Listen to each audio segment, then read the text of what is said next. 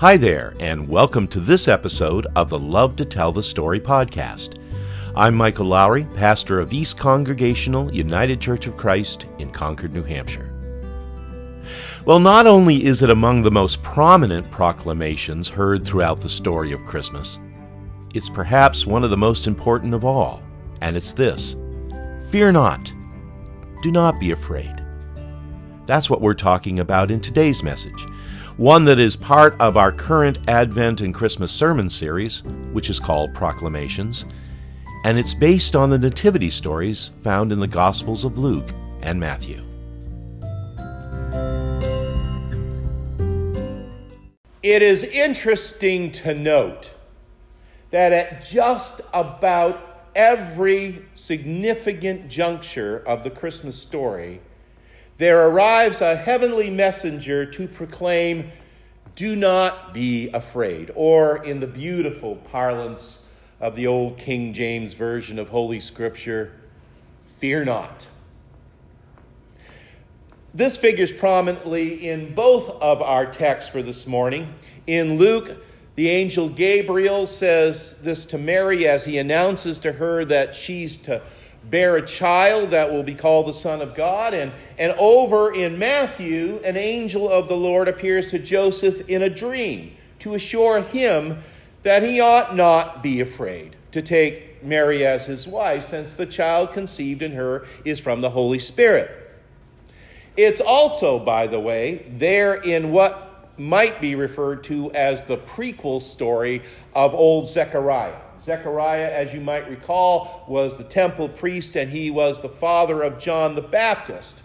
And according to that story in uh, Luke chapter 1, the angel meets Zechariah at the altar of the Lord to proclaim that his prayers and the prayers of the whole world have been heard by God. And of course, Zechariah was terrified, and the angel did say, Don't be afraid.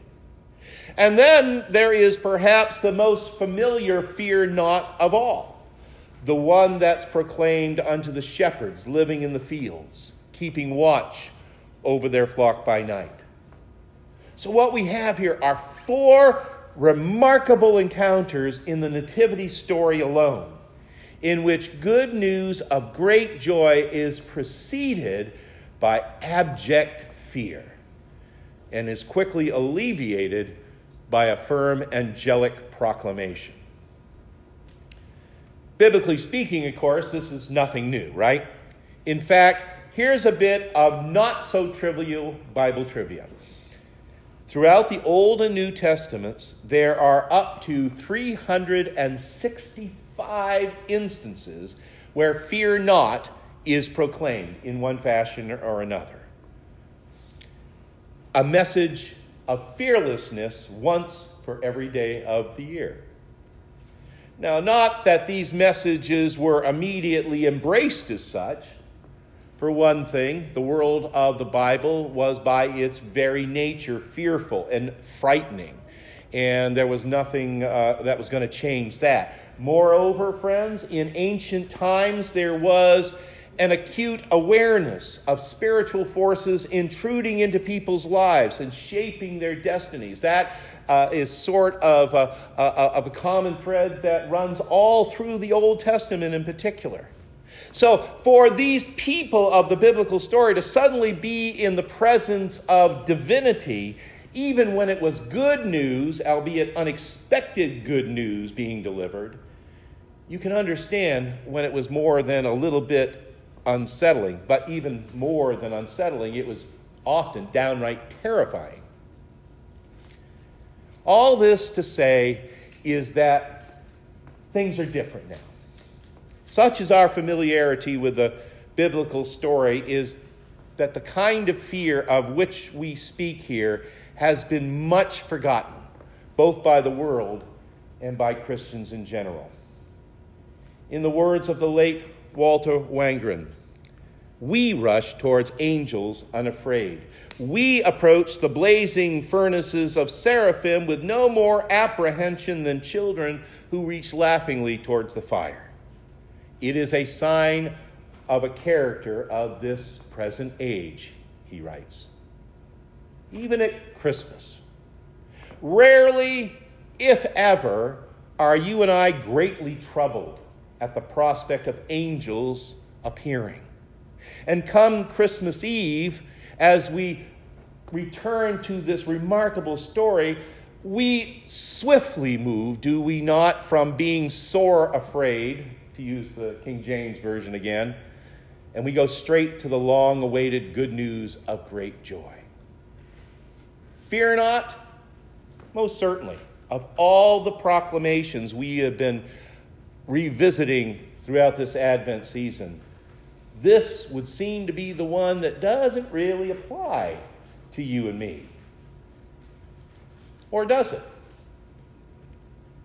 Maybe we aren't those of an age when the appearance of angels would compel us to be, as Scripture often says it, prostrate on the ground.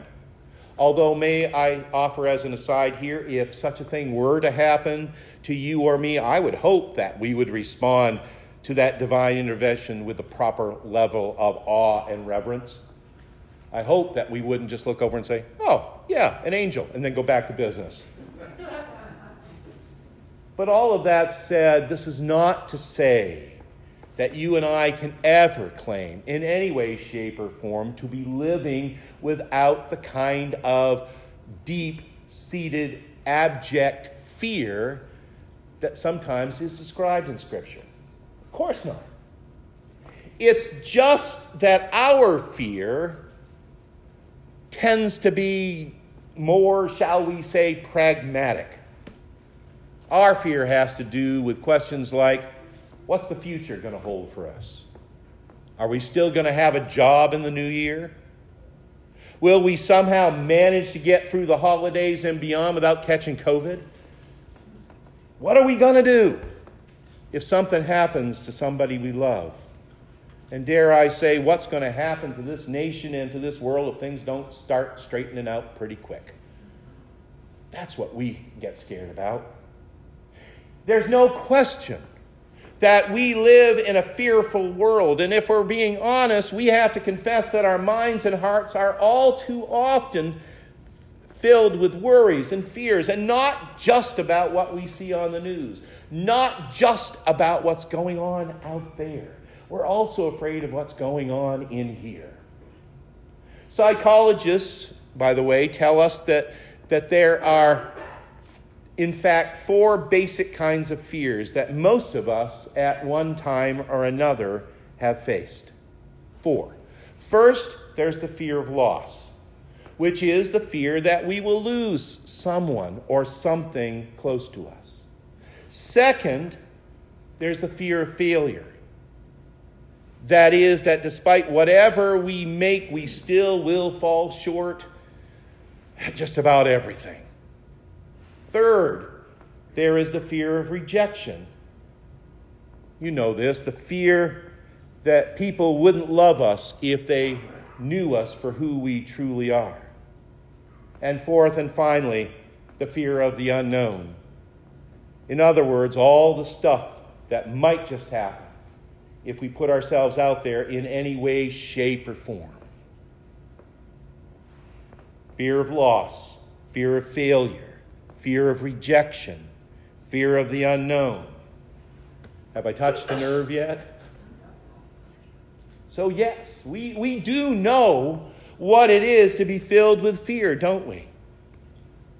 So, how wonderful it is on this last Sunday of Advent that we get to hear the angel's proclamation to not be afraid, to fear not in the midst of all that happens in this dark and unsettled world, as well as anything and everything that you and I will encounter along the way.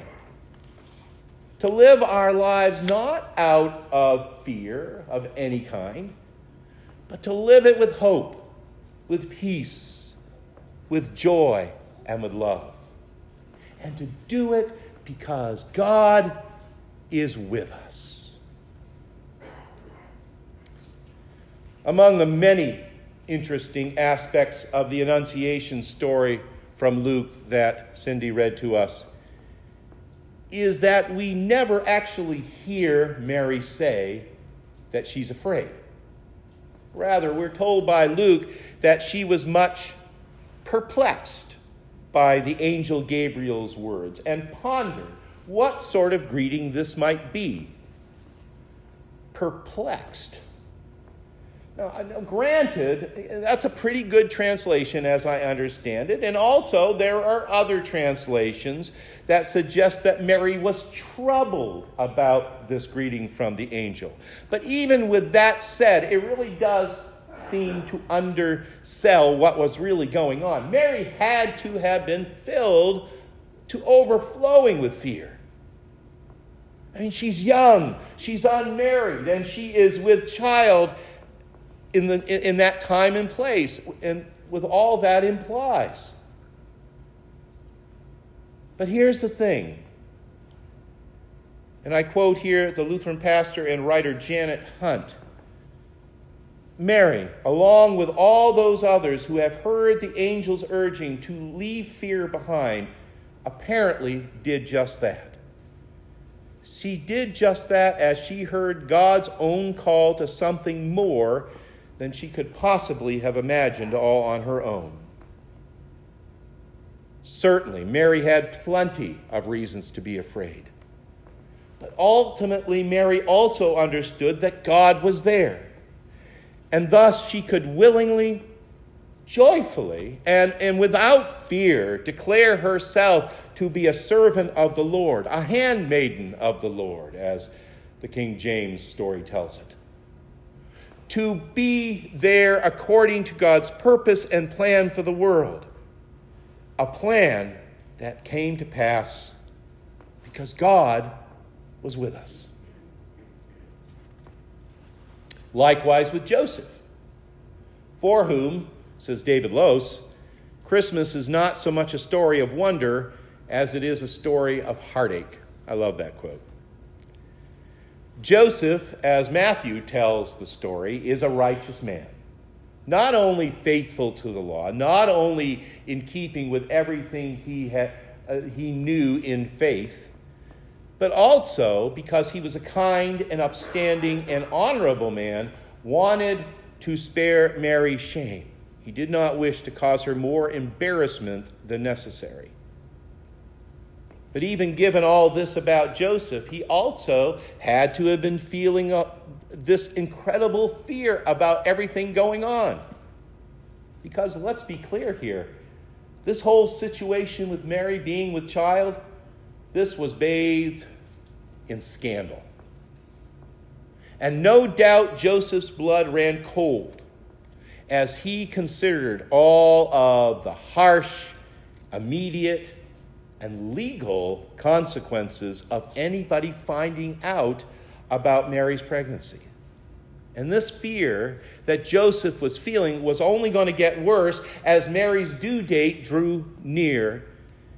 And then there was this business of the arduous and government mandated journey to Joseph's hometown of Bethlehem. And yet, you heard the story. In that fateful dream, the angel comes to Joseph to assure him that God is at work and that he could, in fact, lay down his fear about it because Joseph also had a role to play in this incredible plan that God was putting into motion to bring about salvation. A plan that was coming to fruition because God is with us. What's interesting to me about these stories is that in both cases, these angelic encounters, the, the call to fear not, is followed by faithful action. In other words, there's more going on here than empty promises. After all, we all know that telling someone not to be afraid is only as good as the assurance that there's something better something more favorable than the fear about to pass. Well, that's how it is for us, friends. Writes the Reverend Dr. Jeremy Myers, who is a pastor and author out of Indiana. Christmas, he says, reminds us that we have been provided with a solid foundation for faith through that baby in the manger, Jesus. We are reminded that though life can be difficult and is uncertain, God is with us. We can trust that even when it seems that God is silent at times, the fact is he hears us. The fact is is that divine help is on the way. We all know this concludes Myers because we have been provided good news. Good news of great joy for all people.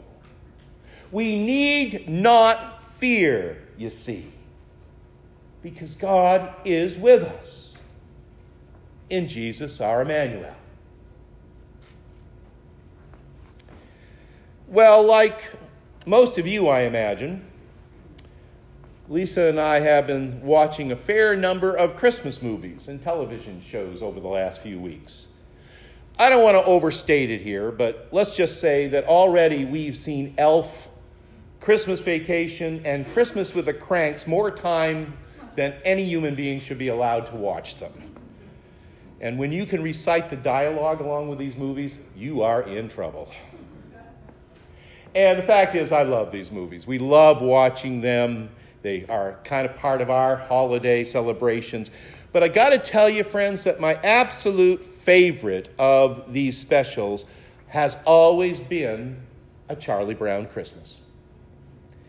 First broadcast in 1965, it remains one of the most enduring and beloved of all the Christmas shows of that era. And as it turns out, it remains one of the most unique in that it, as you know, includes a reading from the King James Version of the Christmas story from Luke. And that was something you didn't see in a television cartoon even back then. The story goes I have a book about the making of this special, and it says in that book that at one point early on in creating this special, CBS, who ran the special originally, the producers of the show and Coca Cola, who were one of the sponsors of this show, actually came to Charles Schulz, who created Peanuts, of course, and they told him that they needed to take out that particular part of the show. We can't do this, they said to him. It's too religious. But to his everlasting credit, Schulz dug in his heels basically told them, You're going to do this, or I'm not going to be involved, we're not going to do this. And then he replied, If we don't do it, who else can? We're the only ones who can do it. And of course, that is probably, arguably, one of the most memorable Christmas scenes of all of the specials on television. In fact, there's one aspect of this wonderful scene, for as many times as I have seen it, that I only discovered a few years ago. Now, you remember the story, right? Charlie Brown is trying to direct a Christmas pageant. He has just gotten, gotten this uh, little pathetic little tree, what has become known as the Charlie Brown Christmas tree. But in the end, when the kids make fun of him about it, he gets so frustrated with the whole endeavor and with the commercialism of the holiday he finally throws his head back and with great anguish shouts, Isn't there anyone who can tell me what Christmas is all about? And that's when Linus, and I have a little Linus here. Susan gave this to me a couple years ago. It's one of my personal Christmas decorations here. That's when Linus, dragging this ever present security blanket along with him, takes the stage to recite the angel's words to the shepherds about the birth of the Christ child. It is, for my money, one of the most beautiful and most sincere renderings of that passage of Scripture ever. And the young actor who did the voice for Linus was only seven years old at the time. But the best part comes, as it turns out, in the animation. Because at the very moment, you can go look at this at YouTube. I think it's on public television tonight. Go back and watch this. At the very moment that, that Linus reads the verse, and the angel said to them, Fear not, Linus drops his blanket. Linus, who was never ever without that security blanket. Linus, who had faced constant ridicule from the rest of the kids because he wouldn't give that blanket up, drops the blanket at that specific moment when the angel says, Fear not, for behold, I bring you tidings of a great joy. It's also at that very moment that Linus's face lights up, as though the angel's message was sufficient to overcome everything else in the world, including the need for a security blanket. There's a Christian musician, author, and blogger by the name of Jason Soroski who says it beautifully when he writes that this scene in A Charlie Brown Christmas is so simple, it's brilliant. The birth of Jesus, he says, separates us from our fears. The birth of Jesus allows us to drop the false security that we have been grasping so tightly and learn to trust and cling to God instead. Of course, it needs to be added here that after Linus is done with the reading, he picks up his security blanket, just like before, and he walks back to Charlie Brown. So maybe Linus's fear didn't go away completely, or maybe I'm just overthinking it. But if you've ever seen the show, then you had to notice that Linus and then Charlie Brown came away from that knowing what it is to fear not, and then could embrace that truth wholly as their own. And that's what Christmas is all about, Charlie Brown. It's been said, you know, that joy is an act of fierce defiance in a fear mongering world. We all have fear, it's a fearsome world. But when we choose to drop our fear, we make room for joy, and we pave the way for divine and infinite love. And we can do it, beloved, because God is with us. He is with us in Jesus, our Emmanuel, whose birth draws ever closer in the manger of Bethlehem, and of whose salvation the angels sing.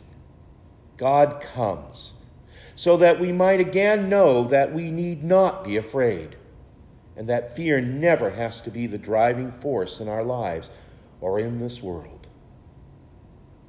Fear not, for unto us is born a Savior, who is Christ the Lord.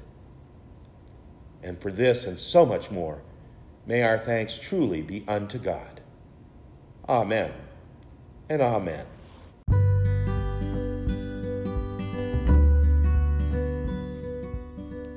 And that's the message entitled Fear Not, part of this year's Advent and Christmas sermon series that we're calling Proclamations. It was recorded during our December the 19th service of worship at East Congregational Church in Concord, New Hampshire. By the way, all through this holiday season, we'd like to invite you to our live in person services of worship, which happen every Sunday morning at 10 o'clock at the church on 51 Mountain Road in Concord. We're also going to be gathering at 7 p.m. on Christmas Eve for a candlelight service of worship and celebration, and we'd love to have you there as well. You can join us for these services, or you can join us live online. We do that via Facebook Live on our East Congregational Church Facebook page. We'd love it if you could be a part of this blessed season with us. And with that, we come to the close of this episode of the Love to Tell the Story podcast. I'm Michael Lowry, and I thank you for listening. And until next time, stay safe, be well, have a wonderful Christmas season, and may God bless you with a great day every day. Talk to you soon.